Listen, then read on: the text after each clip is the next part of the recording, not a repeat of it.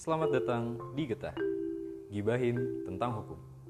Bagi kalian para pencari keadilan yang tidak memiliki kekayaan, kekuasaan, apalagi kenalan, siap-siap kena getahnya.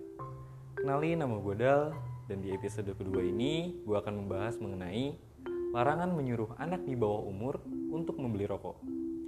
Gue pribadi sebenarnya merupakan perokok, tapi nggak pernah tuh terbesit di pikiran gue untuk nyuruh anak di bawah umur atau anak kecil untuk membeli rokok. Bahkan gue juga nggak berani buat nitip rokok kalau temen gue yang bukan perokok mau belanja ke warung atau supermarket.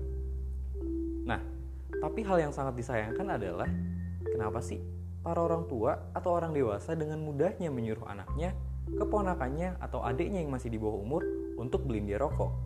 Padahal kan itu berdampak buruk kepada si anak.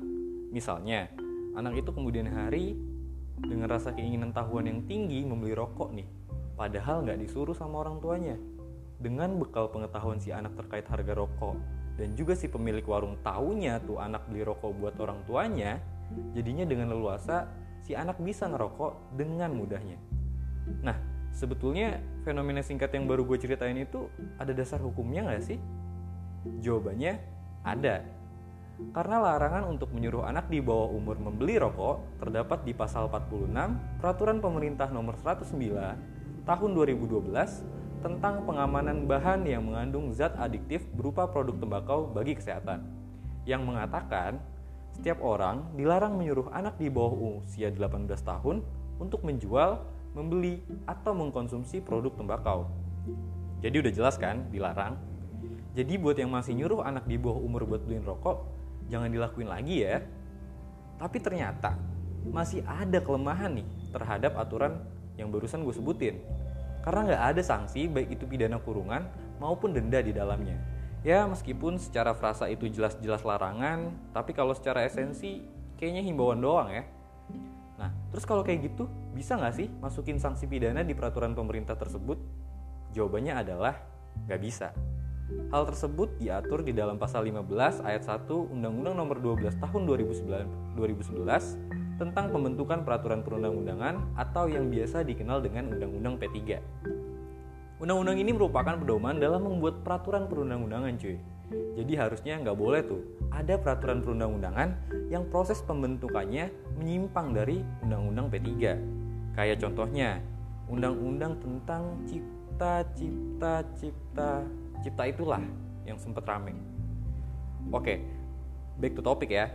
Jadi, pasal 15 Undang-Undang P3 itu mengatakan materi muatan mengenai ketentuan pidana hanya dapat dimuat di dalam A. Undang-undang, B. Peraturan daerah provinsi atau C. Peraturan daerah kabupaten atau kota.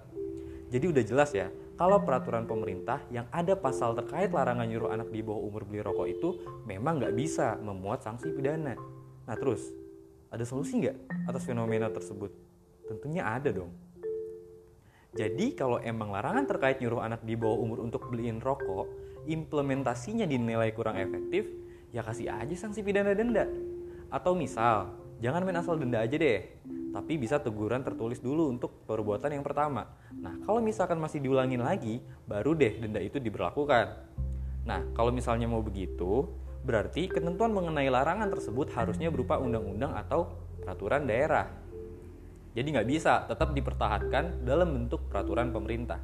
Intinya, sanksi jangan sanksi kurungan pidana deh. Masa dikit-dikit dikurung sih? Kayak ayam aja. Nah, tapi tetap nih, karena situasinya lagi pandemi, mungkin agak sulit kalau misalkan nerapin denda-dendaan Soalnya ya tahu sendiri lah, situasi lagi sulit, apalagi ada denda-dendaan, makin pelik yang ada. Oke, cukup dari gue untuk episode kedua ini. Bagi kalian yang punya pendapat lain, mungkin bisa komentar di post Twitter at kena underscore getahnya. Karena setiap episode podcast akan kita akan kita kabarin di Twitter. Sampai jumpa dan hati-hati kena getah. thank you